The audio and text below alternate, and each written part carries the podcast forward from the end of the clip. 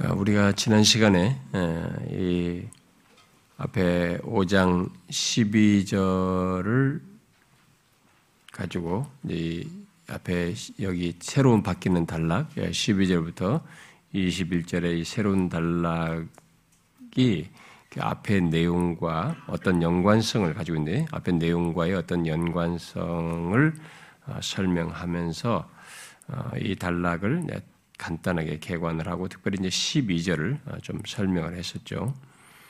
어, 이 12절의 내용은 어, 우리 인류 모든 인간 이 세상에 존재하는 모든 인류가 지금 우리가 경험하고는 이런 세상 현실, 우리들이 경험하는 현재까지 이렇게 우리 현재 이르게 된 이 과정을 어, 설명하는 그런 간단한 진술이다라고 어, 얘기를 했습니다. 아, 그것을 뭐세 단계 하향 또는 뭐세 단계의 어떤 타락을 어, 말하는 것이기도 하다라고 했는데 제일 먼저 말했던 내용은 한 사람으로 말미암아 죄가 이 세상에 들어왔다라는 것이었고 그 다음에는 그 세상에 들어온 죄로 말미암아서 사망이 또한 이 세상에 아, 들어왔다라는 내용이었습니다. 아, 그리고 결국 한 사람에게 있게 된 그 죄와 사망이 아, 모든 사람이 죄를 짓고 어, 모든 사람이 사망하는 것으로 나아가게 되었다라는 것이었습니다. 아, 자, 그런데 이제 바울은 그 사실을, 이런 그런 내용을 12절에서 말을 하고, 어, 지난 시간에 이제 말한 대로, 음, 어, 이 12절에서 말한 것에 상응해서 이 뒷구절처럼 이번 한것 같이 하고 나서 거기에 어떤 상응하는 대답을 해줘야 되는데, 아, 그런 내용을 이제 말하지 않고 이 12절은 전체 내용에 먼저 전체 내용을 총괄하는 어떤 내용을 여기서 탁 말을 해놓고 어, 그 다음에 이 여기서 앞에서 먼저 말한 내용을 여기 12절 하반절, 특별히 12절 하반절에서 말하는 내용이고요. 모든 사람이 죄를 지었으므로 사망이 모든 사람에 이르렀다라는 이 내용을 확장해서 뒤에서 설명을 합니다. 어, 그 다음에 이제 다시 이제 15절부터 넘어가지고 거기에 상하는 말들이 이렇게 좀씩 나오게 되는 것을 보게 되죠. 아, 그래서 이 시간은 이 그 12절 어, 하반절에서 말하는 음, 그 내용의 부연 설명하고 있는 이 13절, 14절을 12절에 하반절에 연결해서 보도록 합시다. 자, 여기 12절 하반절에 모든 사람이 죄를 지었으므로 사망이 모든 사람에게 이르렀느니라 라는 이 말씀으로부터 여기 14절까지의 내용은 로마서에서 로마서에서 좀 이해하기 어려워 힘, 설명하기 어려운 그런 내용들인데 그런 난제적인 그런 표현들 내용들이 있는데 그 중에 또 하나라고 할 수 있습니다. 어, 이 12절 하반절은 한 사람 곧 아담이 죄를 짓고 어, 사망에 이른 것 것을 얘기해 놓고 그것과 연결해서 한 사람이 죄를 짓고 그래서 사망이 들어왔다고 얘기를 해 놓고는 바로 연결해서 10절 하반절에서 보듯이 모든 사람으로 간단 말이에요.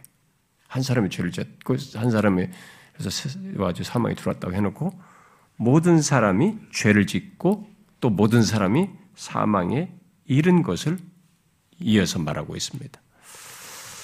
자, 이런 연관성은 우리가 성경을 그냥 읽는 사람들, 예수를 이미 믿어서 이것이 하나님의 말씀인 것을 알고 쭉 읽어나가는 사람들에게는 그냥 익숙한 것처럼 쑥 지나갈 수 있지만, 어, 이 내용에 이런 사실을, 이런 사실이 어떻게 됐는지에 대한 그 내막은 사실 우리가, 어, 여기에 지금 그 설명을 요하는데, 어떤 사람은 이제 무조건 믿기 때문에 어, 그냥 그 내용들을 그냥 통과해서 믿기도 하지만 어, 초기에 믿는 과정에서 그리고 심지어 어느 사람 믿다가도 이런 문제가 제기되면 굉장히 힘들어합니다. 이해하는데 도대체 이게 어떻게 가능하냐. 한 사람이 죄를 짓고 한 사람이 사망이, 사망이 왔는데 그래서 바로 어떻게 모든 사람이 거기에 해당될 수가 있느냐라는 이 문제가 제기되는 거죠. 그래서 이런 연관성을 어떻게 이해할 수 있고 또 설명할 수 있는가라는 문제가 여기서 어, 제기됩니다. 12절에서. 아, 그래서 지금 앞에 12절에서 한 사람, 곧 아담의 죄로 세상에 사망이 들어온 것에 대한 것은 우리가 쉽게 이해할 수가 있습니다. 어, 거기에 대해서 그 문제는 이해가 되는데 별로 문제가 안 되네요. 그러나 12절 하반절 내용이 우리에게 사실상 이제 여러분들이 조금만 이것을 멈춰서 생각해 보면 또 아마 여러분들 중에 상당수도 그렇겠지만은 어, 이 내용을 머릿속으로 우리가 있는 이성이나 이런 것을 이해력으로 이해하는 데는 어, 이게 정말 믿음으로 아니면은 이해하는 데 상당히 어려움이 생겨요. 이 내용을. 어, 그렇지 않습니까? 여기 12절 하반절의 내용을 우리가 어떻게 이해할 수 있겠어요? 왜 아담이 죄를 짓고 그렇게 해서 어? 죽었는데 어떻게 곧바로 모든 사람이 죄를 짓고 모든 사람이 사망에 이른다고 이렇게 말할 수 있습니까? 이렇게 말하는 것도 좀 뭡니까? 과연 여기 모든 사람이 죄를 지었고 사망이 모든 사람에게 이르렀다는 게 도대체 뭡니까? 아, 이에 대해서 어, 이제 주로 어, 이렇게 두 가지 주장이 제기됩니다. 하나는 어, 예, 청교도 시대 킹 제임스 왕때 어, 성경을 번역한 킹 제임스 버전으로 우리가 말하는 어, 이킹 제임스 버전의 영어 성경의 그 번역된 표현을 통해서 모든 사람이 각각 아담의 죄를 모방하고 반복하여서 죄를 지었다라고 보는 것이에요. 여기 모든 사람이 죄를 지었다라는 이 말을 그렇게 이해를 하는 것입니다. 여러분이 잘 따라오셔도 그 말이 그말 갖고 이렇게 하면 안 돼요. 먼저 첫 번째 해석, 주장하는 사람들의 해석을 이해를 먼저 해야 됩니다. 그러니까 먼저 지금 얘기하는 것은 아담, 모든 사람이 죄를 지었다는 것은 아담이 죄를, 아담의 죄를 사람들이 모든 사람들이 각각이 이 세상에 아담 뒤로 태어난 모든 사람이 각각 아담의 죄를 모방하고 계속 그 모방하여서 반복하여서 죄를 지었다라는 의미로 이해하는 것입니다. 아, 이것을 그뭐 어, 여러분들에게 뭐 이런 거 몰라도 된다 할 수 있지만 그렇게 해석을 하는 것이 한 부류이기 때문에 그리고 그것이 이제 이게 복음적인 그룹들 안에서도 킹제임스 버전 같은 경우는 뭐 개혁주의 전통 속에서 영국 청교도도 다 따랐던 어, 번역이기 때문에 청교도들이 그렇게 이해했다는 건 아니고요. 이 본문을 그렇게 번역을 하다 보니까 그런 식의 이해가 이제 사람들에게 생겨난 거죠. 어, 그게 뭐냐면 이제 여기 모든 사람이 죄를 지었으므로 이것을 have sinned로 하는 거죠. 영어로 말하면. 그럼 완료로 쓰는 거죠. 그러니까 모든 사람 각각이 옛날부터 아담 때부터 계속 뒤에서 다 각각이 져온 거죠. 그렇게 해서 사망이 일었다 이렇게 되는 겁니다. 이게 이제 한 해석이에요. 응?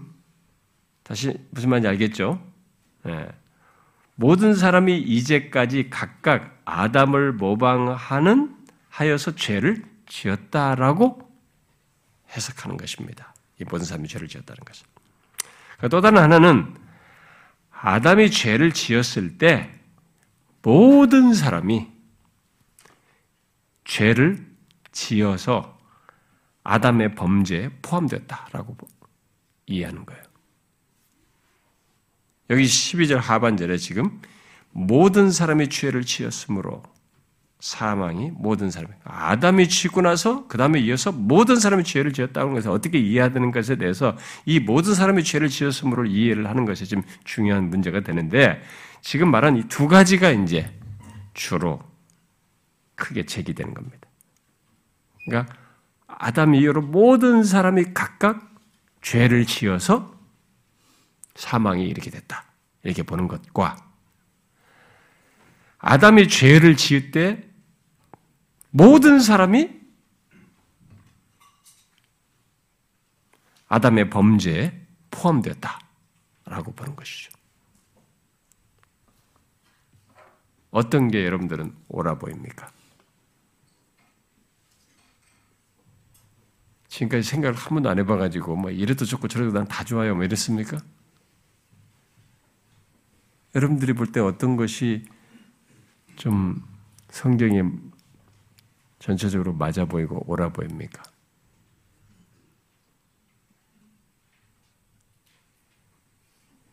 네? 전자요, 후자요? 후자? 음? 맞아요? 확신이 없네.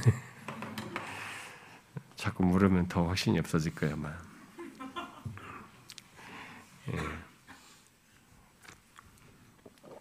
자, 이걸 설명해 볼게요. 그러면 여기서 설명해 봅시다. 자, 일단 첫 번째 설명은 어, 그 5세기에 5세기 음, 당 5세기에 펠라기우스에 의해서 어, 어, 제기됐던 어, 그러니까 그 이, 전에 시기상으로도 이제 펠라기우스에 의해서 부각된 설명인데요. 아, 그는 에, 펠라기우스는 사람은 각자가 아담을 모방해서 죄를 지어서 죄인이 되고 죽음에 이른다. 이렇게 주장을 했습니다. 그러다 보니까 이 펠라기우스는 우리가 펠라기우스주의 하잖아요. 옛날에 구원론에 대해서 얘기했죠. 그러다 보니까 이, 펠라기우스는 원죄를 부인합니다. 네, 원죄를 부인해요. 아, 그래서 이 구원 또한 그렇게 하다 보니까 구원을 얻는 것도 결국 그런 조건에서 인간의 어떤 기여가 이 구원에 기여하는 것을 주장하게 되죠. 이 펠라기우스는. 그래서 이 펠라기우스는 아담은 그저 최초의 죄인일 뿐이고 그 이후의 사람은 아담의 범죄를 이렇게 따라서 해서 죄를 짓고 그래서 죽음에 이른 것이다. 이렇게 주장합니다.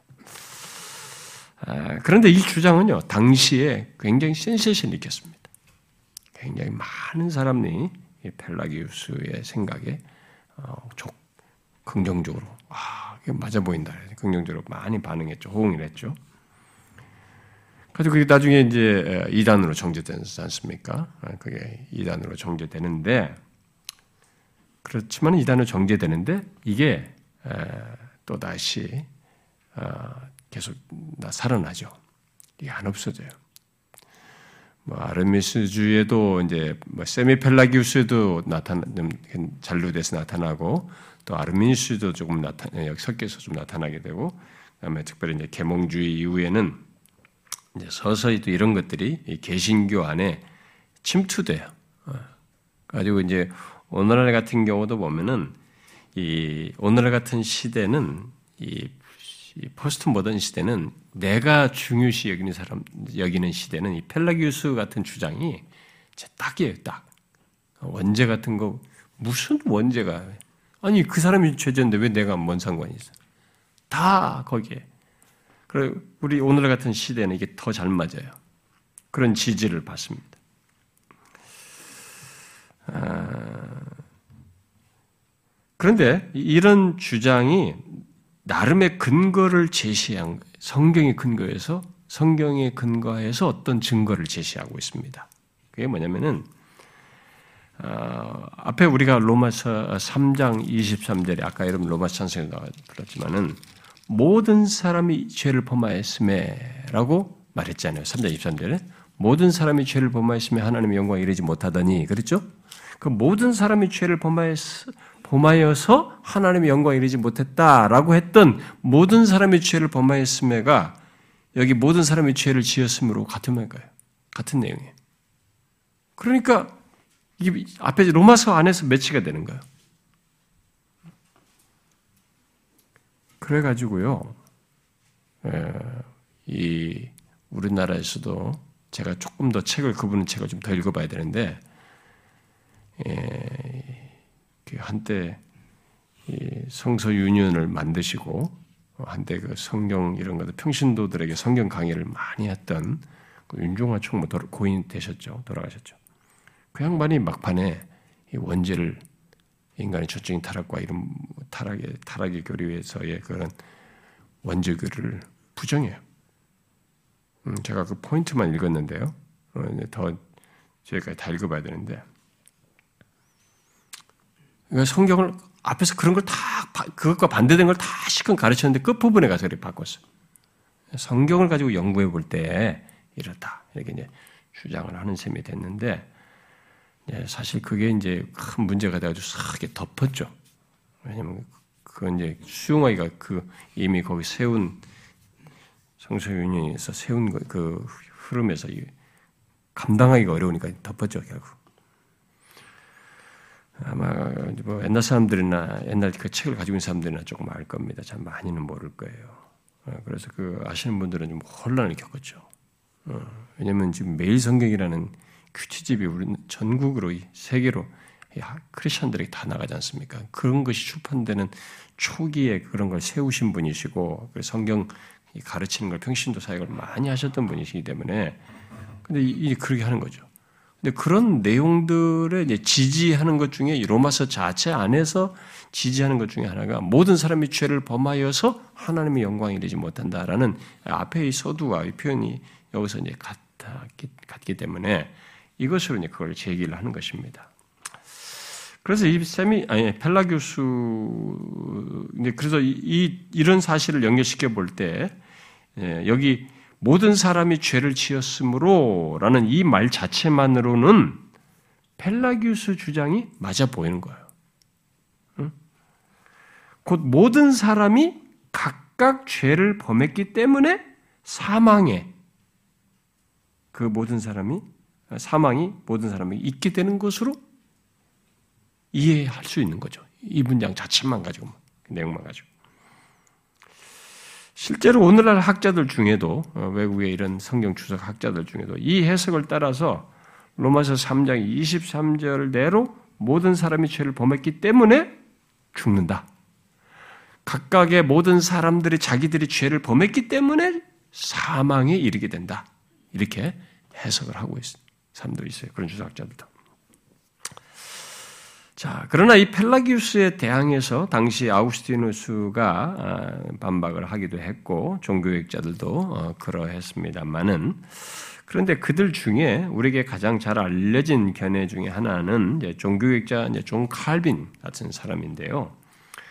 존 칼빈도 여기서 이제 이 문제와 관해서 우리가 좀 같이 짚고 넘어가야 됩니다. 뭐, 로준스 같은 사람도 언급을 하는데 어, 그는 모든 사람이 죄를 지었다라는 이 말을 모든 사람이 아담으로부터 오염되고 또 어, 그 부패하 부패하고 어, 부패한 본성, 아담으로부터 오염되고 부패한 본성, 죄 있는 본성을 물려받아서 죄를 지었다라고 하면서 타락한 본성을 가지고 죄를 짓는 것을 크게 강조해요. 근데 칼빈이 말한 이런 사실은 부정하기가 어려워요. 성경이 말하는 사실이기 때문에. 인간이 모든 이 세상에 태어나는 인간들이 아담으로부터 실제로 오염되고 부패한 본성, 죄 있는 본성을 물려받아서 죄를 그 알아서 짓거든요. 모두가 다. 그래서 그래서 우리에게 그것이 다 있다라는 거, 타락한 본성을 가지고 있다는 것에 대해서 우리가 부인할 수가 없습니다. 아, 그러나 그것이 여기 지금 12장 하반절에서 말하는 내용이냐에 대해서는 이제 질문이 제기되는 겁니다. 여기 모든 사람이 죄를 지었으므로라는 이 말에 그런 설명이 포함됐다고는 할 수 있어요. 모든 사람이 타락한 본성을 가지고 죄를 짓는다. 아, 그래서 죄를 결국은 뭐 사망에도 이른다라는 것을 포함시켜서 말을 할 수는 있어요. 아, 하나님은 실제로 우리들이 설사 죄를 짓지 않았다 할지라도 그런 조건 때문에 어? 그런 물려받은 본성만 가지고도 우리를 죄로 여기시기 때문에 우리가 죽어야 하는 것이 어, 인간의 아담 후손 태어난 자들에게 죽어야 하는 것이 사실이에요. 아, 그래서 이제 이런 그 칼빈의 탁월한 설명이 이제 실제로 우리가 성경에 있는 사실이고 부인할 수 없는 사실을 이제 말을 했기 때문에 그 뒤로 이 칼빈을 따른 계획주의 신학자들 가운데서 예, 타락의 아담의 타락한 본성이 그의 후손들에게 예, 모든 그 뒤로 나온 모든 사람들에게 유전되어서 갖고 죄를 범한다라고 이렇게 주장을 하겠죠. 그 타락한 본성을 다 유전적으로 받아서 죄를 아, 가지고 죄를 범한다라고 이렇게 해석을 하죠. 이 본문을 가지고 여기 12절 모든 사람이 죄를 범하심을 그렇게 해석을 합니다. 분명히 여기 본문 12절 하반절에 모든 사람이 죄를 범했다라는 이 내용 속에는 그게 내포되어 있다고 해야 돼요. 아담의 죄악된 본성을 물려받고 그와 똑같이 죄를 짓는 것이 내포되어 있다고 할 수 있습니다. 그러나 바울이 여기 지금 12절 하반절부터 21절까지 문맥 속에서 말하는 걸 우리가 그걸 놓치지 말입니다. 문맥 속에서 이 말을 통해서 지금 바울이 강조하는 게 뭐냐라는 거죠. 문맥 속에서 이 말을 통해서 강조하는 것은 타락한 본성을 물려받아서 죄가 있게 되거나 아담을 모방해서 죄를 지어가지고 죄 있는 것이 되거나 라는 것을 말하는 것이 아니고 그것이 그런 것이 아니라 아예 모든 사람이 죄를 지었다라고 지금 진술하고 있습니다. 그러니까 무슨 뭐 모방을 해서 뭐 이렇게 죄를 짓거나 뭐 본성을 받아서 죄를 지었다는 게 아니라 그냥 모든 사람이 아담 말고 아담 이후에는 그 뒤에 모든 인간, 그 뒤로 태어나는 모든 인간이 그냥 죄를 지었다. 해부신이 아니라 신드 그냥 죄를 지었다라고 말해 과거로 말을 하고 있단 말이죠.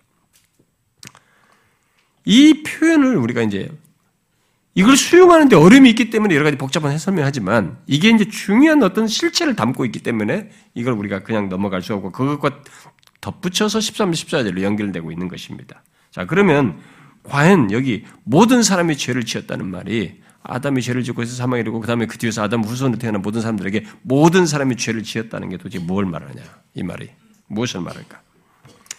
자 그것은 계속 뒤에 계속되는 내용을 감안할 때 그것은 아담 안에서 모든 사람이 죄를 지었다라는 것을 뜻한다고 보는 것이 뜻한다고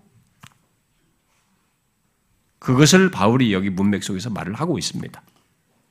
단지 여기 문장에서 모든 사람이 아담 안에서라는 단어를 먼저 서술적으로 꺼내지 않고 있어서 그렇지. 지금 이제 13절, 14절로 가가지고 뒤에 아담은 오실자의 표상이, 모형이다라고 하면서 거기서부터 아담을, 아담과 이제 어, 이 대칭되는 걸 꺼내면서 시작을 하지만 실제 여기서부터 이 내용에는 모든 사람이 아담 안에서 그냥 다 죄를 지었다. 이렇게 말을 하고 있는 것이다. 이 말이에요. 그렇다는 걸 어떻게 알 수 있느냐. 이 문맥에서 이제 설명을 할 수 있는, 알 수가 있는 거죠. 아, 그러니까 모든 사람이 각각 어떤 죄를 짓기 이전에 아담 안에서 다 죄를 지은 자가 되었다는 것을 이것의 본문, 이 12절 하반절에 말하고 있다는 것이죠.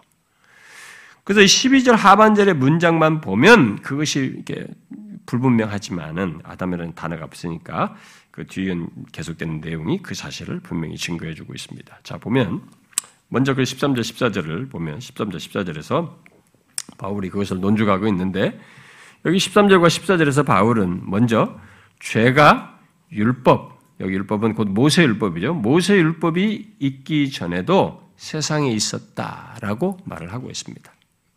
음? 죄가 율법이 있기 전에도 세상에 있었다.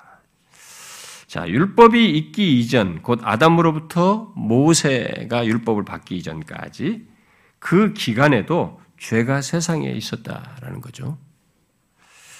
어, 여기 어, 지금 이 설명을 위해서 먼저 이걸 성기를 하는데요.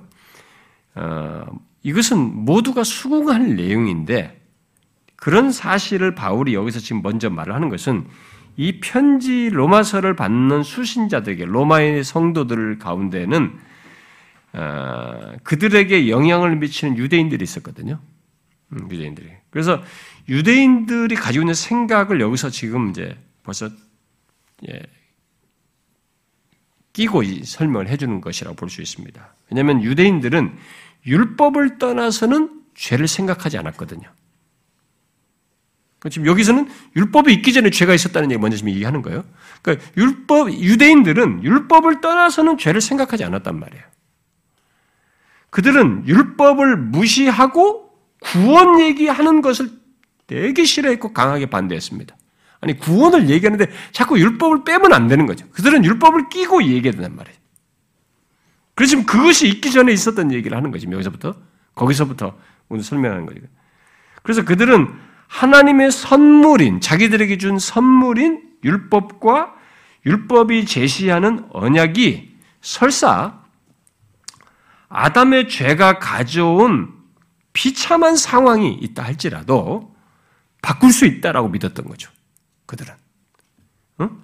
하나님의 선물인 율법과 율법이 제시하는 이 언약이 그런 아담이 가져온 어떤 어떤 부정적인 이런 거 상황이라도 다 그것을 바꿀 수 있다라고 믿었던 거예요. 그래서 구원을 말하려면 율법을 가지고 얘기했던 것입니다.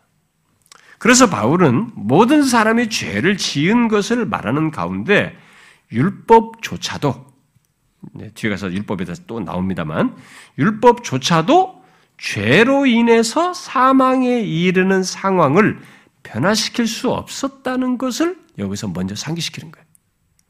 그러니까 율법이 있기 전에도 이러했다라는 것을 통해서 예, 결국 모든 사람이 죄를 지은 것을 말하는 가운데 그래서 율법조차도 죄로 인해서 사망에 이르는 상황 이것을 변화시킬 수 없었다는 거. 그래서 뒤에 가면 율법령이 나오는데 오히려 율법은 더 가중시키다, 나쁘게 가중시켰다라는 사실을 뒤에 가서 얘기합니다.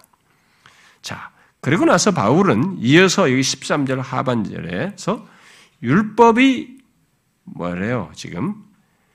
없었을 때는 죄를 죄로 여기지 아니하였다라고 얘기를 합니다. 자, 이 말은 무슨 말입니까? 율법이 주어지기 전에는 죄가 죄가 아니다는 것입니까?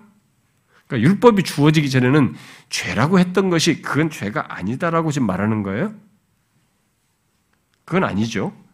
이미 우리가 2장에서 2장 14절 15절에서 율법을 모르는 이방인이라 할지라도 그들 안에 새겨진 법이 있어요. 율법이 있는 거죠. 자기 안에. 도덕적인 법이 자기들에게 율법이 있다라고 말했던 법이 있는 거죠.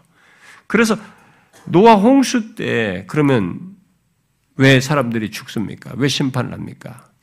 어? 율법이 있기 전이잖아요. 그게. 그러니까 홍수 때 왜 사람들이 심판을 받는 겁니까? 그건 그들에게 죄가 있었기 때문이죠. 어, 그래서 율법이 없어도 죄를 죄로 판단해서 심판하는 일은 있었던 것입니다. 모세가 율법 받기 이전에도. 그러면 이 말은 도대체 무슨 말입니까? 율법이 없을 때는 죄를 죄로 여기지 아니하였다. 이 말은 도대체 무슨 말이에요? 그런 일이 율법이 지금 다 있었는데 도대체 이 말은 무슨 말이냐? 이것은 앞에 그 4장 15절과 같은 것으로 이해를 연결해서 해야 됩니다. 예, 앞에 4장 15절을 우리가 봤죠? 율법은 진노를 이루게 하나니 율법이 없는 곳에는 뭐요? 범법도 없다라는 말씀과 연결시켜서 이해를 해야 됩니다. 그러니까 율법은 죄에 대해서 죄가 범한 죄에 대해서 범법했다고 규정하는 겁니다. 어? 이건 죄다. 무슨 무슨 죄야라고 이게 범법했다고 규정하는 거죠. 그러므로 분명 죄를 죄는 모세 율법과 상관없이 죄이죠. 죄이고 하나님께서 노아 홍수에서 보이셨듯이 똑같이 죄로 판단하시고 심판도 하십니다. 그렇지만 율법이 주어지기 전에는 죄를 범법으로 여기질 않았다는 거죠. 범법으로. 구체적으로 율법에서 말하는 어떤 죄를 짓고 또 무슨 죄를 지었다라고 그렇게 판단하지 아니하다. 규정하지 않았다. 죄를 범법 행위로 어, 규정하지 않았다는 거죠. 지금 바로 그 얘기를 하는 거예요. 자, 그러나, 이제 여기서 중요한 것은 그러나 15절이에요. 아니, 14절입니다. 그러나, 14절에 예, 중요한 것은 어떤 일이 있게 되는가라는 거죠. 어떤 일이 있게 됐다고 말합니까? 그 기간 동안 아담의 범죄와 같은 죄를 짓지 아니하는 자들까지도 사망이 왕노릇하였다. 중요한 것은 이겁니다. 그 기간 동안 아담의 범죄와 같은 죄를 짓지 아니한 자들까지도 예외 없이 모두가 다 사망의 사망이 왕노릇하여 죽었단 말이에요. 죽어야만 했다는 거죠. 자, 죄를 범법으로 여기지 않았음에도 율법이 법이 있어 A 항목 B B 무슨 항목 무슨 뭐 지금도 우리는 법이 자꾸 만들지 않습니까? 지금도 법이 만들기 전까지는 그게 사실 죄인데도 누가 볼 때 우리 우리들끼리도 아무도 이게 나쁘다라고 할 수 있는데도 이게 죄로 항목을 안 적기가 계속 무슨 법 무슨 법을 만들잖아요. 통상에 관한 법이든 사람들과 법을 법을 만들어가지고 법에다 아 이건 이제 법이야. 이건 이건 무슨 죄야. 이렇게 딱 항목을 딱딱 때리지 않습니까? 그와 똑같은 거예요. 그런 논지죠. 그러니까 그것이 과거에는 그랬단 말이에요. 율법 이 전까지는 범법으로 이렇게 하질 않았지만 그렇게 죄를 범법으로 여기지 않았음에도 중요한 것은 모세 율법이 있기 전까지의 사람들이 다 죽었다는 거예요. 범법으로 여기지 않았어도 다 죽었다는 거죠. 예, 심지어 하나님께서 노아의 홍수로부터 소돔과 고모라의 심판 같은 것들을 통해서 사람들의 불순종에 대해서 처벌을 하셨어요. 여기서 우리가 주목할 표현이 뭐냐면 말은 아담의 범죄와 같은 죄를 짓지 아니한 자들까지도라고 말한 거예요. 뭐뭇까지도라고 말한 거죠. 그들까지도 죽었다고 지금 이런 표현을 쓰고 있는 것입니다. 자, 이것은 무엇을 말할까요? 여기서 아담의 범죄와 같은 죄를 짓지 아니한 자들까지도 이렇게 까지도는 도대체 누구를 포함하려고 이런 표현을 여기서 썼을까요? 율법이 없어도 앞에 말한 것처럼 2장 14절과 14절 말씀대로 자기 마음에 씌여 있는 하나님의 법을 무시하고 불순종하여서 죽는 모든 사람들이 있었고 그런 것이 있었어요. 그러나 그것을 넘어서서 지금까지도 하니까 그렇게 해서 모든 사람이 자기 마음에 쓰여진 법을 따라서 그걸 법에서 죽는 것 플러스 그들뿐만 아니라 어떤 특정한 사람들까지도 지금 염두에 두고 이 단어를 쓰고 있다는 얘기인데 도대체 이들은 누굴까요? 오늘은 좀 복잡한가요? 네. 바울의 논증은 탁월합니다. 나는 하나님의 계시의 탁월함이 야, 이 사람을 준비했구나. 이런 것을 충분히 수용할 수 있는 율법 지식이나 법적 지식이나 이 지적인 것들을 가지고 여러분 제가요 아무리 뭘 해도 어떤 사람이 전문 분야에 가진 용어와 개념과 논리를 제가 가질 수는 없어요. 그건 그 사람이 그 부분에 지식이 있고 뭔가 탁월한 것이 있기 때문에 그런 논지가 쓸 수 있는 거거든요. 그러니까 이 사람에게 그런 것들이 다 준비가 되기 때문에 하나님이 이 사람의 논리와 이런 것들 문체라든가 사상체계를 다 활용해 가지고 이런 계시를 하신 것인데 이 사람을 통해서 설명해 주는 이 다지를 야 구원을 설명하는데 이렇게 깊고 체계적이고 풍성하게 할 수 있나 싶을 정도예요. 우리는 이것조차도 뭐 이해를 못한다고 할지 모르 로마 사람들은 당시 사람들은 이것을 읽으면서 당시 사람들 배경과 엮여서 크게 그래도 이해를 할 수 있을 거라고 봐요. 수신자들에게는. 그랬으니까 편지를 보낸 것이죠. 근데 오늘날 우리들이 이제 문제가 되는 거예요. 음? 자, 이 말이 이제 그러면 여기서 까지도의 대상은 도대체 누굴 얘기할까요? 분명히 거기에는 아까 말한 것처럼 율법이 없어도 자기 마음에 씌어진 율법 따라 무시돼서 불순종에 죽은 사람들까지 죽은 사람들도 다 포함될 수 있겠지만 굳이 까지도라고 했을 때는 좀 더 특정한 사람들이 아마 여기 염두됐다고 그것까지도 포함됐다고 할 수 있는데 어떤 사람들일까요?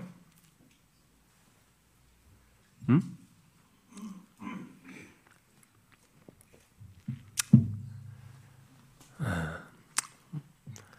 근데 자꾸 내가 질문하는 것은 여러분들이 한번 무조건 듣는 것보다는 한 번 뭔가를 말해보려고 하는 중에 좀 더 기억이 더 남을 수 있기 때문에 묻는 것이에요. 뭐 틀려도 상관없는데 그 대답 안 해도 뭐 상관은 없습니다.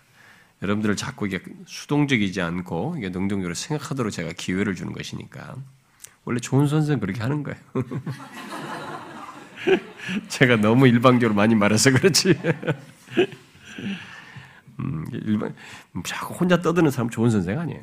예, 뭐 설교니 거쳐서 하지만 본당에 할 때는 하지만 사실 무언가를 같이 어떤 걸 내용을 전달할 때는 혼자 막 떠드는 사람은 그건 좋은 선생 티처가 아닙니다. 성경 공부할 때도 혼자 막 떠드는 리더는 별로 안 좋아요. 같이 들으면서도 착착착 잘하는 얘기해야지 자기 혼자 다 떠들면은 그이 사람들이 뭘 듣고 있는지 뭘 이해하는지도 모르고 혼자 떠드는 거니까 그렇게 싹 좋은 리더는 아닙니다. 그래서 제가 여러분들 묻는 것이에요. 자, 여기까지도라고 했을 때는 잘 보시면 아담의 범죄와 같은 죄를 짓지 아니한 자까지도 그러니까 아담의 범죄와 같은 죄로 연결지어 볼 때 하나님의 예, 어떤 그 하나님에 의해서 직접 말을 아담은 들었잖아요. 응? 아담은 이렇게 직접 말을 들었습니다. 하나님에 의해서 직접 들은 아담이나 또 홍수 때 노아를 통해서 그 당대 사람들이 홍수가 있을 것이다. 하나님 심판할 것이다. 이렇게 직접 들은 사람들 또 소돔과 고모라 사람들에 가서 이 아브라함에 의해서든지 최소라도 아브라함에서 소돔과 고모라 사람들에게 직접적으로 어떤 말을 듣고 그리고 그런 말을 듣고 나서 불순종한 사람들이 아니에요. 지금 여기는 그런 것과 같이 그런 것 같은 죄를 짓지 아니한 자란 말이에요. 그렇게 직접 듣고 뭔가 이렇게 알고 나서 지은 불순종한 사람들이 지금 아니란 말이에요. 그까지도 얘기니까. 그것을 넘어서서 그러니까 그뭐 그런 사람들 당연히 뭐 포함된다고 당연히 말을 해야 되지만 지금까지도는 좀 더 특화된 대상까지를 염두에 두고 지금 진술하고 있단 말이에요. 그러면 어떤 특정한 사람들을 얘기할까라고 했을 때 이렇게 말로써 어떤 행동을 하지 말라. 이것이 문제다. 이것이 이렇게 하면 죽는다. 뭐 이렇게 하면 죄를 진다. 뭐가 이렇게 어떤 행동을 금지하는 말을 듣지 않고 또 그것을 들은, 듣고 나서 그것을 거스린 것이 없이 죽은 사람들. 한번 생각해 보세요. 그런 사람들까지도를 포함해서 생각을 해봐야 되겠죠. 그런 사람들 어떤 사람들이겠어요? 계시된 하나님의 법이나 말씀을 고의적으로 또 공공연하게 범하지 않는 그런 사람들 한번 생각해 보세요. 어떤 사람이겠어요? 우리 현실 속에도 있잖아요. 여기 지금 아담 때부터 모세 율법 전까지 뿐만 아니라 지금도 우리 때 그런 사람들 있잖아요. 어떤 사람이겠어요? 뭐가 뭐가 뭐 어떤 행동이 잘못인지 무슨 뭐 어떤 것이 하는데 이런 것도 뭐 고의적으로 공공연하게 범하지도 않고 그런 것도 알지도 못하고 뭐 죽는 경우가 있잖아요. 대상들이 있잖아요. 어떤 사람들이에요? 네? 뭐 영화들도 있잖아요. 일단은 신생아들부터 해가지고 또 당시로 보면은 이때 당시로 어, 아담부터 모세 율법 때까지 보면은 전혀 이런 이런 성경이든 이런 말씀 같은 전혀 듣지 못하고 어느 시대 태어나서 듣지 못하고 죽는 이교도들, 음? 또뭐 어떤 전응아들, 뭐 이런 것까지도 생각해 볼 수도 있겠죠. 어떤 사람들이 진술하는 바대로. 어, 특히 여기서 많은 사람들이 영화를 많이 생각합니다. 여기 까지도의 영화들. 실제도 지금 지금도 어, 그렇잖아요. 아, 지금도 그렇지만 이 아담과 모세까지의 어떤 금지 말씀 같은 것들을 듣지도 알지도 못하고 죽은 영화들도 있는 것이죠. 분명히 그들은 아무것도 몰랐는데 태어났는데 빨리 나서 얼마 안 돼가지고 뭐 의술도 없었으니까 빨리 또 죽기도 한단 말이에요. 지금도 신생아 난 지 얼마 안 돼서 죽는 아들도 있잖아요. 요즘 뭐 의술이 발달해서 뭐 많은 했으지만은 가지고 뭐 이렇게 그람 수도 너무 작은데도 막 얘를 살려내가지고 하지 않습니까? 이렇게 하지만 옛날 같은 데는 다 죽었단 말이에요. 분명히 나왔을 때는 생명이 있는데 얼마 안 돼서 죽기도 하고 또 며칠 버티다 죽고 뭐 이게 몇 달도 안 돼 죽고 이런 것도 있단 말이에요. 근데 그런 것들을 여기서 까지도를 많이 사람들이 염두에 두고 학자들이 얘기를 하는데 어쨌든 바울은 지금 중요한 것은 그런 모든 사람을 다 포함해서 예외 없이 다 포함해서 그들까지도 죽었다는 거죠. 모든 사람이 죽었다는 거예요. 율법이 있기 전, 받기 전까지다. 자, 어떻게 아담처럼 하나님으로부터 금지 명령 같은 것을 듣지도 또 알지도 못한 영아들까지 죽을 수 있을까? 그런 사람들, 미, 에, 이교도들, 뭐 이런 사람들, 그런 것도 알지도 못한 사람들이 왜 죽을까? 그럼, 그럼 뭐가 잘못했는지도 들어보지도 않았는데. 왜, 어떻게 그런 사람들이 죽을 수 있을까? 그야말로 여기 12절 하반절에서 말하는 대로 모든 사람이 죽는 일이 있게 되었을까? 12절에서 말한 그 대답은 그 모든 사람이 죽었다 죽는 것에 대한 대답은 11절에 뭐라고요? 그들도 죄를 지었기 때문이다. 그 대답을 하고 있어요. 그러니까 그 대답이 영화들까지도 왜 죽을까라는 질문에 대해서 좀 무슨 명쾌한 대답을 이전에 먼저 12절이 대답을 하고 있어요. 그들도 죄를 지었기 때문에 그 죄에 대한 벌로서 그 죄를 지은 자로서 죄책을 가지고 그래서 죄책에 대한 벌로서 그렇게 죽게 되었다라고 12절은 얘기하는 것입니다. 여기서 우리는 아담의 범죄와 같은 죄를 짓지 아니한 자들 속에 영아들까지 포함해서 그들도 결국 죽었고 지금도 죽는다는 이 사실을 생각할 때 우리들은 약간 당혹스럽고 또 난감스럽기도 합니다. 그래서 불만도 생기지만 이 난감함에 대한 명쾌한 대답을 우리는 못 찾아요. 이 세상에서. 잘 보세요. 아니, 왜 죽는 거야, 도대체? 이 아이가 왜 죽어? 아무도 문제가 없는데. 뾰족한 답이 없습니다. 모두가 이런 현실을 경험하고 있고, 보고 있고, 직면하고 있지만, 왜 모든 사람이 그런 것이 뭐가 잘못됐는데 죄를 지었는데 이런 것도 잘못한 것이 없다라고 보여질 만한 대상들까지 그리고 어떤 것을 항목 우리가 하면 잘못했어라는 정보도 주지도 않은 대상들까지 왜 다 죽냐 이거야. 어? 이 아이들까지 다. 왜 그런지에 대한 이 질문을 우리가 하면서도 우리를 만족해야 할 어떤 대답을 사실 그 어디에서도 우리는 찾지 못하고 있습니다. 그렇지 않아요? 여러분, 우리 영장 죽는 걸 숙명적으로 생각하지만 생각을 해봐야죠. 그 질문을 우리가 하게 되지만, 아, 왜 죽어야 되는 거야? 이 아이는 왜 죽는 거야 도대체? 실제로 자기의 그런 부모가 자기 자신이 죽는 걸 보는 사람들이 이제 그때 너무 고통스럽기 때문에 왜 우리 아이가 죽습니까? 이때 이제 절규처럼 이 질문을 던지지만 실제로 생각을 해봐야 돼. 우리가 이 세상에서 이 질문에 대해서 어디서 명쾌한 대답을 얻습니까? 이 대답을 어디서 찾지 못합니다.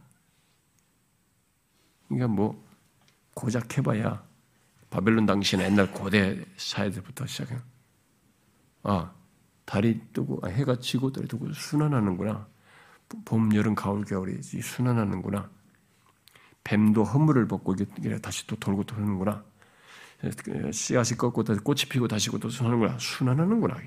이 순환론이 나중에 윤회로 발달, 윤회론. 모든 것이 도는구나, 이렇게. 윤회하는구나, 다시. 인간들이 생각해낸 게 이런 자연과 이런 현상을 가지고 윤회를 생각한 거죠.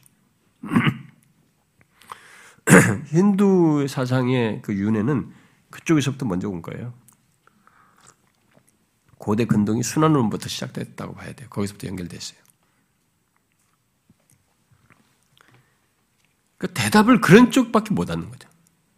그, 그, 근데 명쾌하게 그 근거도 없고 말이죠. 자연현상이지. 그냥 숙명론적인 생각이지. 그런데 여기 성경이 말을 하고 있는 겁니다. 그, 거기에 대해서. 여기 5장 12절부터 21절은 그에 대한 대답을 하고 있습니다. 바로 죄를 직접 범하는 행동을 하지 않은 조건에서도 죽었고 죽는다는 것. 이것은 심지어 영화까지도 그런다는 것은 12절 하반절에 모든 사람의 12절 예, 하반절이죠. 모든 사람이라고 했는데 이 모든 사람에 예외 없이 다 해당되기 때문에 죽는 것이다. 그래서 모든 사람이 죄를 지었다라는 것에 다 해당되어서 죽는 것이다. 성경은 그렇게 명확하게 말한 것입니다. 그러니까 영아들도 아담 안에서 죄를 지었기 때문에 죽는다는 것이에요. 단순히 악한 본성을 지니고 태어났기 때문에 죽는 것이 아니고 아담 안에서 영아들도 예외 없이 죄를 지었기 때문에 죽는다는 거예요. 영아들도 죽는다는 것은 그들도 죄를 지었고 결국 죄책을 가지고 있다는 거죠. 어? 죄책을 가지고 죄책을 지닌다는 것을 말한 것이고 자기가 어떤 개인적인 행위로 죄를 범하지 않아도 그들이 죽었고 죽는다는 것은 죄책이 있다는 것을 말해준 거죠. 죄에 대한 책임이 없다면 죽을 수가 없는 거죠. 죄의 책임이 없는데 죽게 만든다는 것은 그것은 하나님의 자신의 말씀과도 맞지도 않고 속성과도 맞지도 않는 거죠. 그러므로 그런 모든 사실은 단순히 본성 문제가 아니라 영아들도 그러니까 예외 없이 모든 사람들이 다 결국 아담 안에서 죄를 지었기 때문에 죽는 것이다.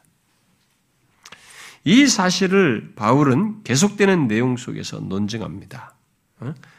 거기 15절 이하부터 19절까지의 내용에서 계속 한 사람의 범죄로 모든 사람에게 죽음과 심판과 정죄가 있게 됐다는 것을 반복해서 말하고 있어요.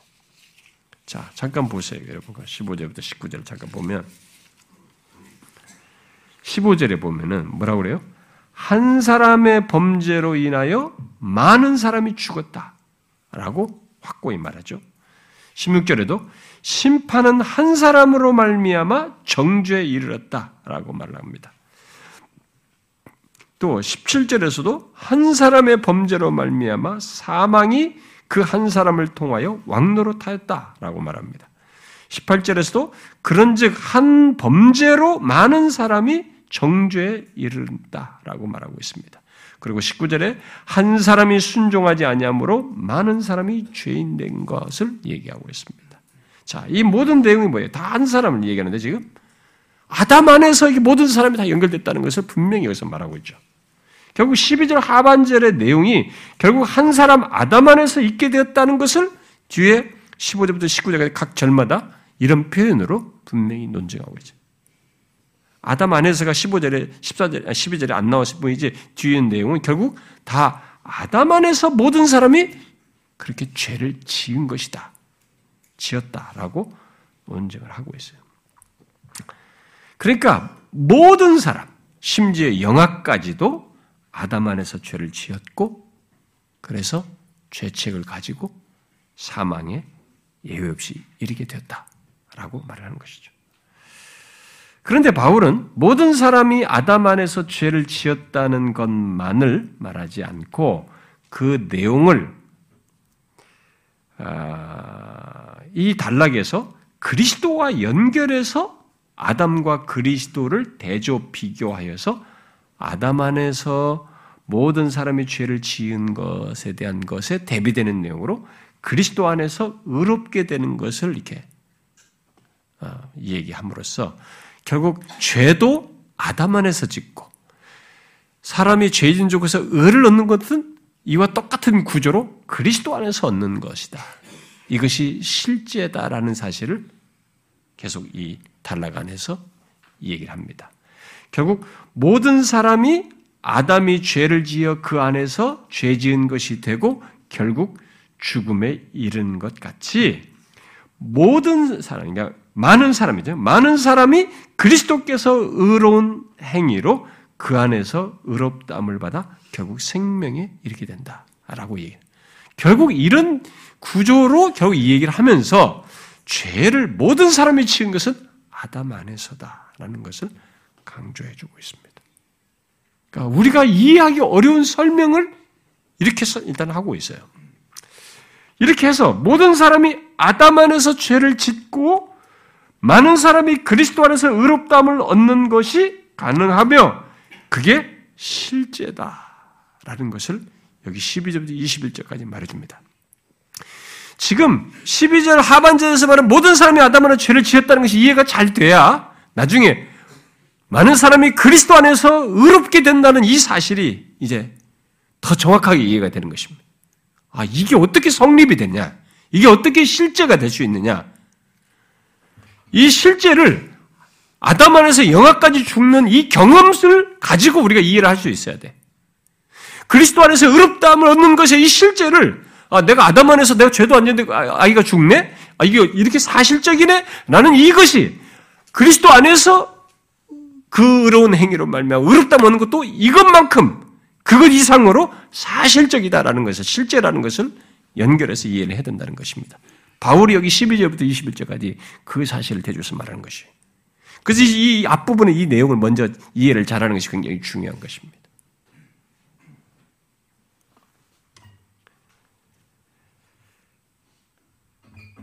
많은 사람들이 어, 이런 사실을 받아들인 데 어려움을 겪습니다.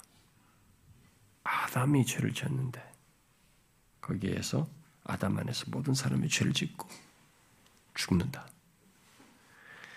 이런 연결고리를 아, 이해하는데 많은 사람들이 어려움을 겪어요. 아, 그리고 불만을 드러내기도 하고 불평하기도 합니다. 예. 그리고 교회를 다닌 사람들까지도 투덜대요. 이런 내용이. 이게 막 믿어지지 않는다는 거죠. 그러니까 이런 것이 정확히 안 믿어지면 우리의 신앙생활은 굉장히 혼란스러워집니다. 그리고 자기가 하나님을 믿는 이 신앙에 구멍이 커가지고 그 구멍으로 점점 점점 자기를 시험하게 될 일들이 많이 생겨요. 여기서 성경이 말하는 이것을 명확히 알아야 되는 것입니다. 아담이 범죄했는데 왜 내가 죄를 짓고 결국 사망에 이르려 하는가? 그러면서 이런 말 속, 이런 말을 하면서 특히 앞에서 말한 대로 영아들이 무슨 죄가 있다고 죽어야 되나? 이런 말들을 하면서 혼란을 겪습니다. 그래서 이 원죄 교리나 죄 전가, 또는 의의 전가와 같은 성경의 내용에 대해서 진리에 대해서 이해가 아, 안 된다, 아, 이해할 수가 없다라고 반응하면서 거부감을 드는 사람들이 있어요. 아, 예수를 안 믿는 사람들에게는 너무 당연하죠 그런 것이 도대체 이해가 안 되집니다만은 근데 교회 안 있는 사람들까지 그런 일이 있단 말이에요 그런 사람들이. 그러나 지금 우리가 앞에서 15절부터 어, 19절의 각 구절의 그런 표현들과 아담과 그리스도의 유비를 통해서 보듯이 성경은 우리에게 있는 엄연한 현실, 엄연한 사실, 엄연한 실제를 이 세상의 어디에서도 명쾌하게 대답해 주지 못하는 것을 정확하게 해주고 있습니다. 왜 죽습니까? 왜 그런 일이 벌어집니까? 도대체 인간이 어떻게 의로울 수 있습니까? 죄 있는데. 이런 모든 설명, 이해가 되지 않는 이 설명을 성경은 여기서 아담 안에서, 그리스도 안에서로 설명을 하고 있습니다. 이것은 굉장히 중요한 진리입니다. 어, 성경 전체를 통해서 관통하고 있는 아주 아주 중요한 사실입니다. 어떻게 아담 안에서 내가 죄를 짓고 어, 결국 사망에 이르고 또 그리스도 안에서 의롭담을 얻고 생명의 생명을 얻는가? 앞으로 우리가 계속 그것을 여기 뒤에 내용에서 살피겠습니다만은 12절 하반절과 관련해서 먼저 아담 안에서 죄를 지은 것을 여기서 좀 연관지에서 간단히 덧붙이면은 그런 설명을 여기서 좀 하면은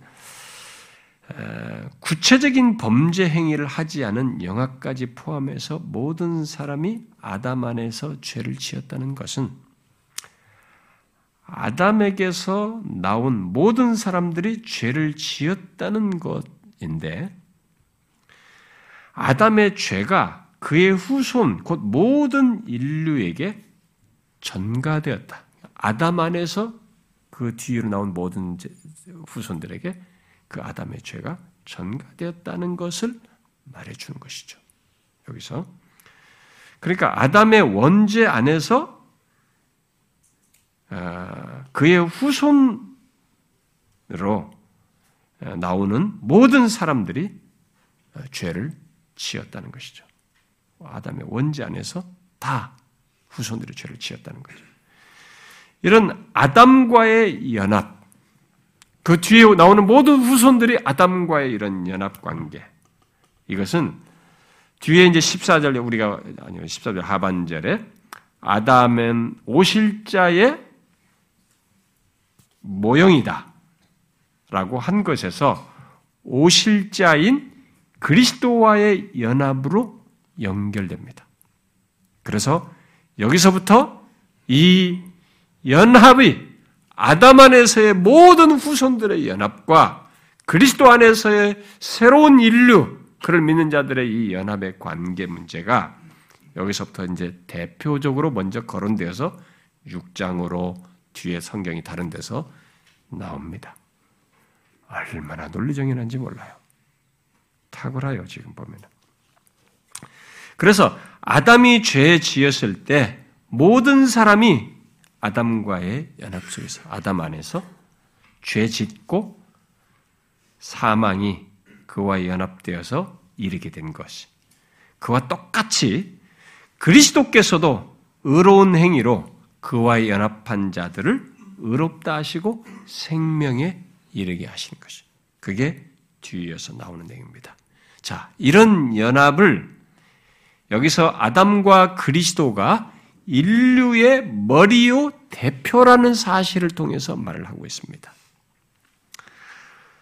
에, 여러분들이 우리가 그리스도께서 나를 대신하여 죽으셨다라는 이 표현을 우리가 많이 쓰지 않습니까? 예, 보통 우리가 주관적으로 이제 나를 대신해서 죄를 짓고 나를 대신해서 죽으셨다는 해서 대신하다는 말을 많이 쓰지만 성경에도 그런 내용이 나오지만 그것에 앞서서 우리의 대표로서라고 하는 이 대표라는 것에 대한 이해를 먼저 가지고 있어야 돼요. 어? 그리스도께서 우리를 대표하여 죽으시고 우리가 대표하여 뭐 하시고 모든 이 대표하신 것을 먼저 이해를 같이 해야 됩니다. 그래서 여기서 지금 아담과 그리스도가 인류의 머리요 대표로서 대표라는 사실을 말해주고 있습니다. 바로 이 각각의 대표 아래 사람들이 연합되는 거죠. 모든 사람은 아담 안에서 근본적으로 연합되어서 연대적으로 묶이고 그 가운데서 이제 어떤 사람들이 새 인류로서 그리스도와 연합되는 이것을 여기서 지금 설명하는 겁니다. 5장 11, 21절에서. 자, 이렇게 각 대표 아래서 사람들이 연합되고 연대적으로 묶인다는 것에 대해서 우리에게는 이해가 어려울 수도 있어요. 어떤 사람들은 이런 것이, 아, 이런 게 어떻게 성립이 진짜 되는 거야. 어? 이렇게 할 수도 있습니다. 근데 성경에 이런 연대적인 묶음을 말하는 그런 어떤 사례들이 있어요. 그런 걸 통해서 우리가 조금 이게 더 이해를 가질 수가 있는데 예를 들면 아, 아브람 때 아브람이 멜기세덱에게 예, 이 11조를 드렸습니다.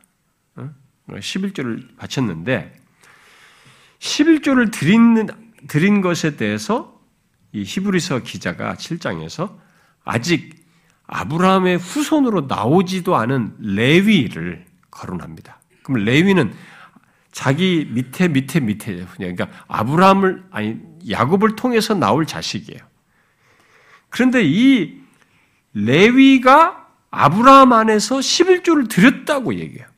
이런 논지가 성경에 나온단 말이에요. 한번 찾아봐요, 여러분. 한번 봅시다. 히브리서 7장 한번 봅시다.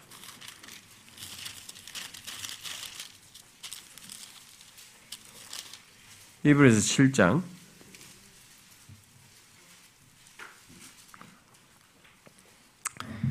9절, 10절 한번 봅시다. 히브리서 7장 9절, 10절. 자, 같이 읽어 봐요. 시작. 또한 10분의 1을 받은 레위도 아브라함으로 말미암아 10분의 1을 바쳤다고 할 수 있나니 이는 멜기세덱이 아브라함을 만날 때 레위는 이미 자기 조상의 허리에 있었습니다. 아니 여기 지금 레위가 아브라함으로 말미암아 10분의 1을 바쳤다는 거예요. 근데 그때 레위는 자기 조상의 허리에 있었다는 거 아직 나오지도 않았었다는 거죠. 그 이런 연결성을 성경에서 연대성을 성경에서 얘기하는 거죠. 어, 아직 나지도 않았을 때 음, 아브라함이 멜기세덱에게 11조를 바쳤을 때 레위가 바쳤다. 여러분 이게 어떻게 이해가 되는 거죠? 예? 아직 나지도 않았고 실제로 바치지도 않았는데 아브라함이 바친 것에 레위가 바친 것으로 말을 하고 있습니다. 이건 뭐예요? 레위가 아브라함 안에서 바쳤다는 논질, 그러니까 허리에 그 허리가 있으니까 허리로 설명하면서 아브라함 안에서 바쳤다는 이런 사실은 성경의 어떤 영적인 이런 연대, 묶음을 이게 어, 연합 이런 것을 설명하는 어떤 한 사례죠. 결국 레위가 아브라함의 11조를 바칠 때 음, 그의 허리에 있었던 것처럼 레위가 아브라함의 허리에 있었던 것처럼 아직 나오지 않은 쪽 뒤에서 나올 거죠. 허리로 표현하는 겁니다. 있었던 것처럼 전 인류도 아담이 범죄하였을 때 그 허리에 있었던 거죠. 뒤에 나올 우리도 똑같이. 그의 허리에 있었고 결국 같이 죄를 지은 것이 된 거죠. 그런 것과 같은 맥락의 이런 논지가 이런 성격이죠. 그리고 이런 좀 유사한 또 다른 그런 연대를 연대 연합을 설명한다 그러면은 이제 아 이게 아간 같은 경우죠. 예? 에, 여러분 한번 봅시다. 음, 여호수아서 7장을 한번 봅시다.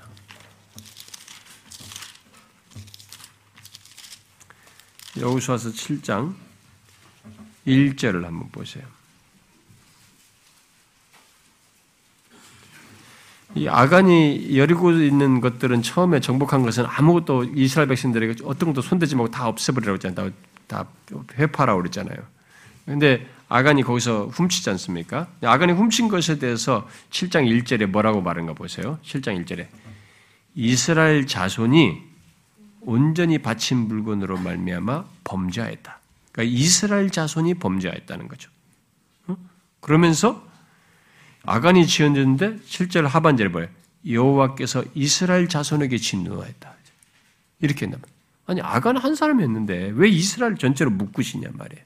이런 연대성을 지금 얘기하시는 거죠. 음? 그러면서 뒤에 11절을 한번 보시면 11절 이스라엘이 범죄하여 아간이 범죄했잖아요 지금 여기서. 근데 이스라엘이 범죄하여 내가 그들에게 명령한 나의 언약을 하겠다. 이스라엘이 범죄하여서 나의 언약을 하겠다는 거예요. 지금 한 사람이 지금 범죄했는데. 이게 이런 것이 지금 성경에서 볼 수 있는 이런 묶음이죠. 안에서 연대성을 우리가 이해할 수 있는 한 사례입니다. 그리고 이런 것은 어, 예수님의 십자가에 못 박은 사건과 관련해서도 우리가 그렇게 하는 것이죠. 어, 여러분 그 사도행전 한번 4장 보세요. 십자가에 못 박은 것에 대해서 사도행전 4장 27절에 빌라도가 그리고 어떤 사람들이 특정인 사람들에게 해당되는 것으로 말하지 않고 예수님을 십자가에 못 박은 것을 4장 27절에 한번 읽어봐요. 시작. 과연 헤롯과 본디오 빌라도는 이방인과 이스라엘 백성과 합세하여 하나님께서 기름 부으신 거룩한 종 예수 여기서 지금 말하는 게 이방인과 이스라엘 백성과 합세하여 모두가 지금 합세하여서 동참한 것으로 얘기되네. 그 특정인으로가 아니라 이런 것처럼. 그래가지고 어, 우리가 찬송가 533장 그 가사가 누가 한번 좀 생각이 안 나요. 뭐라고 그랬어요? 53장 1절에. 그래, 그리스도께서 고난당하실 때 거기 있었느냐, 이제. 묻잖아요. 그러니까 왜 그렇게 우리를 묶습니까? 내가 십자가에 못 박았다고 왜 우리를 묶습니까? 이런 일이. 이런 얘기를 하지 않습니까? 그리스도의 십자가에 매단 그 자리에 결국 범죄한 우리들이 거기에 같이 동참자로 이렇게 묶어서 얘기하잖아요. 이런 논지로. 그리고 실제로 그리스도께서 십자가에 달려 죽으신 것이 죽으실 때 자기 개인이 죽는 게 아니라 이게 묶인 죽음이란 말이에요. 연합된 죽음이에요. 바로 우리와 함께 죽고 나중에 산 것도 함께 사는 것을 얘기죠.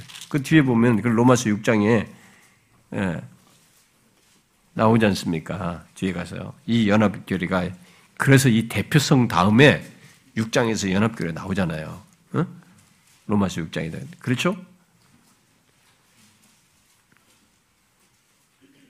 이 3절부터 6장 3절을 보면은 우리가 예수와 합하여 세를 받고 그의 죽으심에 합하여 이렇게 나오고 그리고 4절에도 그의 죽으심과 합하여 세를 받으면 그와 함께 장사되고 이렇게 계속 이렇게 묶어서 나오죠.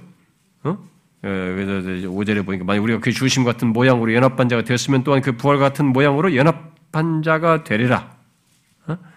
어, 우리가 알거니와 우리 옛사람이 예수와 함께 십자가에 못 박힌 것은 이렇게 어? 이런 얘기다. 또 8절에 만약 우리가 그리스도와 함께 죽었으면 또, 또한 그와 함께 살 줄을 믿는다. 이런 얘기를 한단 말이죠. 그리고 뭐 여기 이제 바로 뒤에서 그런 내용이 연결되는데 한 군데 다른 데를 보세요, 여러분. 성경에 음, 고린도 음, 후서 5장을 한번 봅시다. 고린도 후서 5장.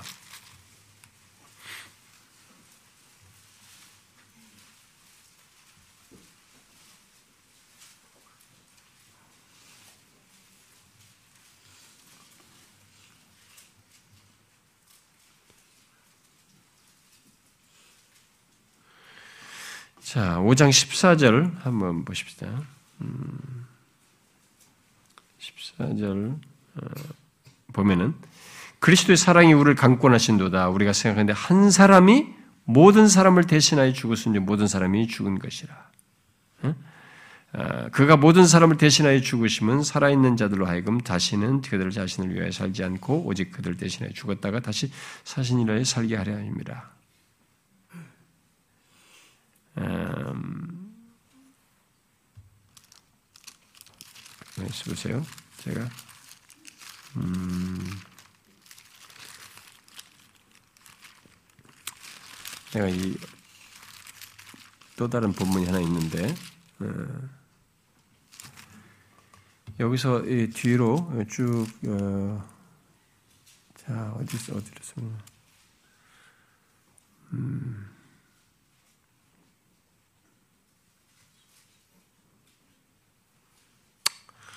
제가 찾고자 하는 본문이 안 나왔어요.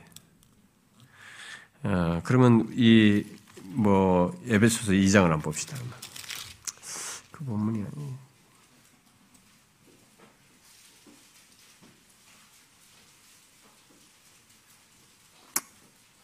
음,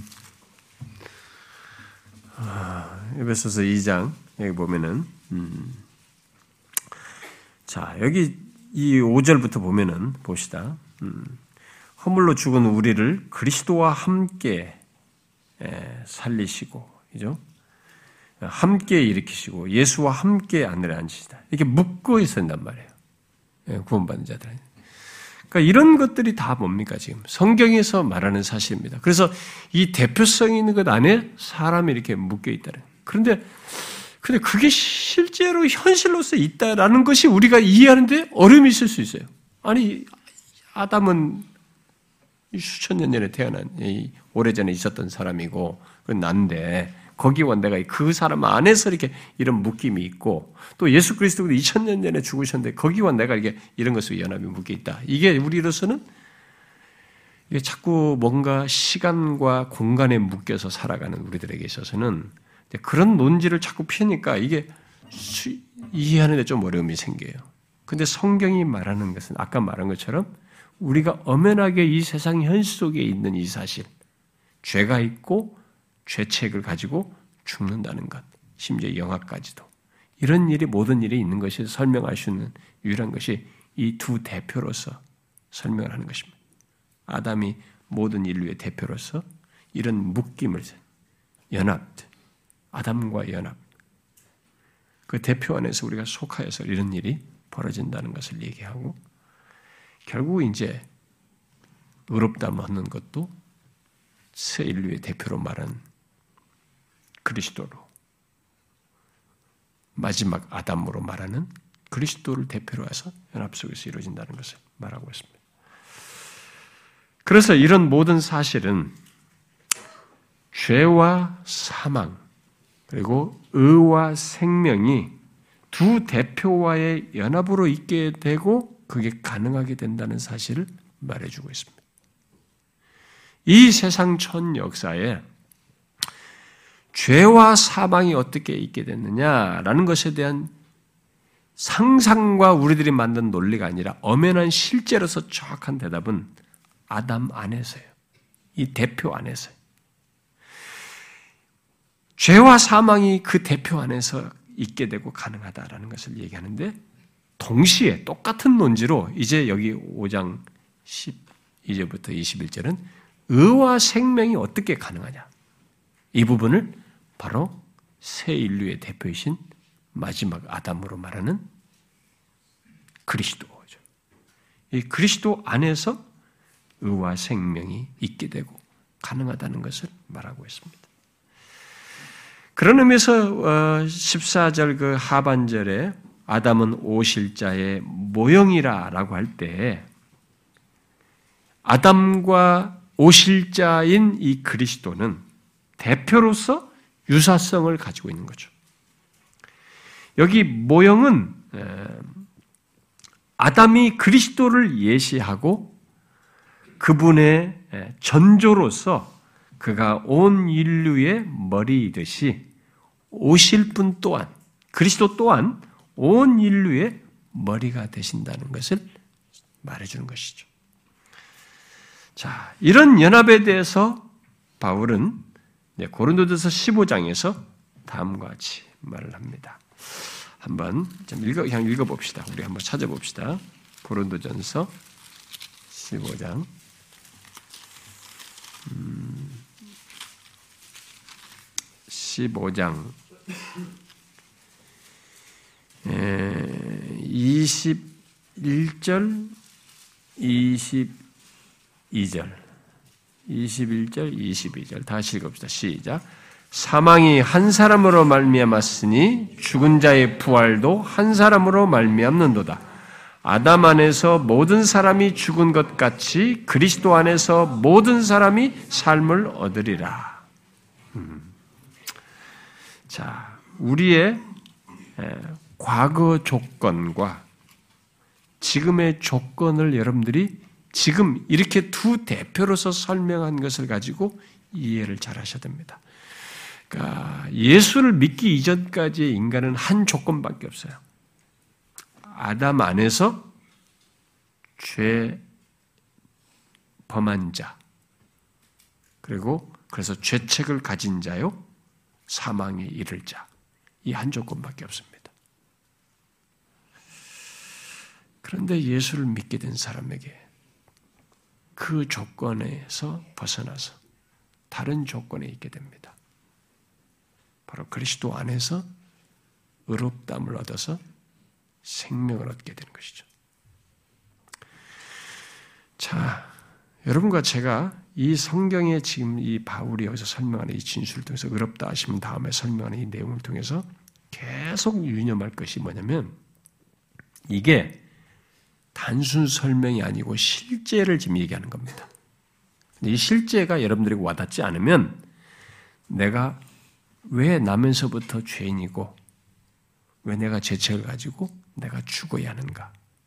그리고 아무것도 모르는 아이가 율법도 모르는 사람이 왜 죽어야 하는가? 라는 이 엄연한 사실성을 가지고 이 실제성을 가지고 자기에게 생겨난 일을 그만큼 사실적이고 실제성을 갖는다고 이해하시면 됩니다. 예수 믿는 사람에게는 아담 안에서 죄와 사망이 있는 것만큼 사실적으로 의와 생명이 있는 것입니다. 그게 그렇게 사실적으로 있는 거예요. 여러분, 아담 안에서 우리가 다 죄 범하고 죽는 것이 얼마나 확실합니까? 그렇게 확실한 것만큼 새로운 인류의 대표이신 그리스도와 연합한 자는 예수 그리스도와 연합한 그 사람은 의와 생명이 이것만큼 확실한 것이죠. 실제예요. 이것만 이해를 잘하고 있는 게 아니고 이 이해를 바탕으로 해서 결국 바울이 여기 5장 12절부터 21절까지 말하는 내용은 이걸 얘기하는 것입니다. 앞에 의롭다 하심 얻은 것을 설명하면서 연결시켜서 말하는 게 이거예요. 우리는 새로운 대표이신 그리스도 안에서 의와 생명을 아담 안에서 죽음과 아니 죄와 죽음이 확실한 것만큼 이것을 확실하게 가지고 있다. 우리는 그 대표 안에 속하여서 이것을 소유한 사람이다라고 말하는 것입니다. 예수를 믿으면서 이 부분을 불명확하게 이해를 하고 있으면 여러분과 제가 알고 있는 신앙생활은 너무 모호하고 성경에서 말한 이런 사실들을 자기가 경험 세계에서 보는 이 사망과 이 죄 같은 실체만큼도 못한 것으로 여긴다는 것이 되기 때문에 우리가 신앙이 너무 성경의 계시에 기초한 것이 아니라 그저 우리들이 만든 상대적인 기독교 가르침이나 우리들의 문화나 경험이나 이런 것에 치중해서 하기 때문에 그런 현상이 생긴다고 봅니다. 이렇게 명확하게 바울이 말해주는 이 계시를 따라서 정확하게 알고 믿는 사람은 아 정말 이 계시가 나한테 새겨지고 말하는 바가 내가 선명하게 수용된 사람에는 내가 어렵담을 얻은 것이 얼마나 이게 엄청난 것이고 강력한 사실이며 실제적인 것인지를 알고 누릴 수 있는 거죠.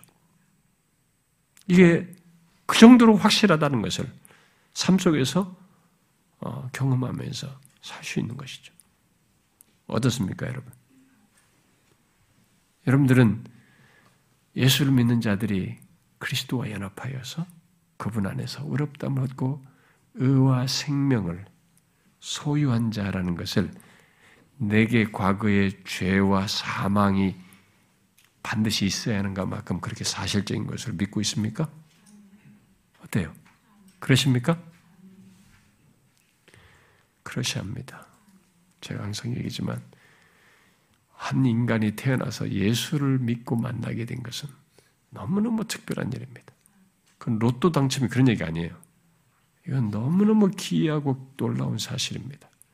우리가 예수 믿는다는 사람들이 많아 보이니까 이 착각을 하는 것입니다. 이것의 가치를 자꾸 몰라서 그런데 전혀 그렇지 않습니다. 이런 로마서 같은 계시의 말씀 펼치면 펼칠수록 지금 제가 말하는 사실이 너무 사실이에요. 너무 놀라운 것입니다. 한 사람이 예수를 믿고 구원을 얻는다는 것이 너무 경이로운 것입니다. 아, 여러분들은 우리들이 이 시대 속에 많은 것 속에 이 가치를 자꾸 모르는 것입니다. 그러나 우리나라의 전 역사를 쫙 펼쳐보고 구원의 전 역사를 쫙 펼쳐보면 여기까지 복음이 들어오기까지는 아담으로부터 시작해가지고 또 이스라엘로부터 시작해가지고 1세기로부터 여기까지 수많은 세월이 걸렸습니다. 구원 역사예요. 구속사의 계시 역사의 구원 역사의 진행 속에서 여기 우리가 있게 된 것입니다. 우리가 좀 다 이해하지 못하긴 하지만 우리가 주몽 시대나 다른 시대 태어났으면 우리 복음을 못 들었습니다. 우리는 그들이 어떻게 됐냐 이렇게 질문을 하지만은 성경을 가지고는 대답하기가 어려워요. 구원은 복음을 들음으로써요. 모호한 대답을 카톨릭처럼 각자 그 시대에 하늘님을 믿는 것이 하나님을 믿는 것이다. 그래서 그것에 따라서 구원받는다. 이것은 성경에도 없는 것들 가지고 상황에 그들에게 맞는 거짓된 얘기를 예, 말을 하는 것입니다. 그거 보면은 우리가 껍데기는 각자 이렇게 됐지만 음, 이 껍데기 안에 나라는 사람의 고유한 인격체인 이 인격체는 하나님께서 창세전에 택한 그 존재예요. 그 존재가 이런 육체를 입고 한국이란 땅에 미국이란 땅에 아프리카란 땅에 각각 나게 하셨을 뿐이지 그러면 그 창세전에 예정한 택하에서 구원하고자 하는 사람을 구원하기 위해서 하나님은 그 시대에 태어나게 하신 것까지 우리는 생각해야 됩니다. 그런 거 보면 저는 항상 생각하는 거죠. 한 사람이 이 세상에 태어나서 예수를 알게 되고 의롭다는 받았다. 그런 것을 듣고 그런 대상이 될 수 있는 여건 속에서 결국 그 자리에 이르게 됐다. 그것은 창세로부터 전 인류의 마지막까지 전체를 통틀어서 큰 그림 속에서 보면은 저기 허공에 무한히 많은 별들 가운데 진짜 그렇게 많은 별들 가운데 추스려진 마치 이게 가까이 있는 별들처럼 이렇게 태양계에 속하는 별들처럼 이렇게 추스려진 존재 같다고 보면 됩니다. 너무너무 기이한 것입니다. 그렇게 흔한 게 아닙니다. 전체를 펼쳐놓고 보면. 저는 바울의 이런 설명이 아, 구원의 전체 전망을 보기도 하지만은 우리의 구원에 대한 이런 설명을 하는 것이 너무 신묘막측한 설명을 하고 있다고 봐요. 기이하고도. 그래서 저는 이런 것을 항상 볼 때마다 그렇게 생각합니다. 아, 어떻게 해서 내가 예수를 믿게 됐을까? 내가 어떻게 해서 하나님을 믿어 이렇게 구원을 얻게 됐을까? 아, 그런 질문에 뭐 다른 대답이 없습니다. 그저 기이하고 감사할 따름이고 그렇게 하신 하나님께 그 주권과 놀라우신 은혜 그저 탐복할 뿐입니다. 여러분 그렇지 않습니까? 여러분의 구원을 그렇게 보셔야 됩니다. 우리는 아담 안에서 그냥 사라져간 수많은 사람들 중에 한 사람처럼 있어야 할 사람이었습니다. 죄에 있고 사망에 처할 그 사람이었습니다. 그런데 그랬던 우리들 중에 그리스도와 연합하여서 의와 생명을 소유하게 된 것입니다. 이 시대에 복음을 듣는 시대에 태어나서 기이하고도 놀라운 일입니다. 기도합시다.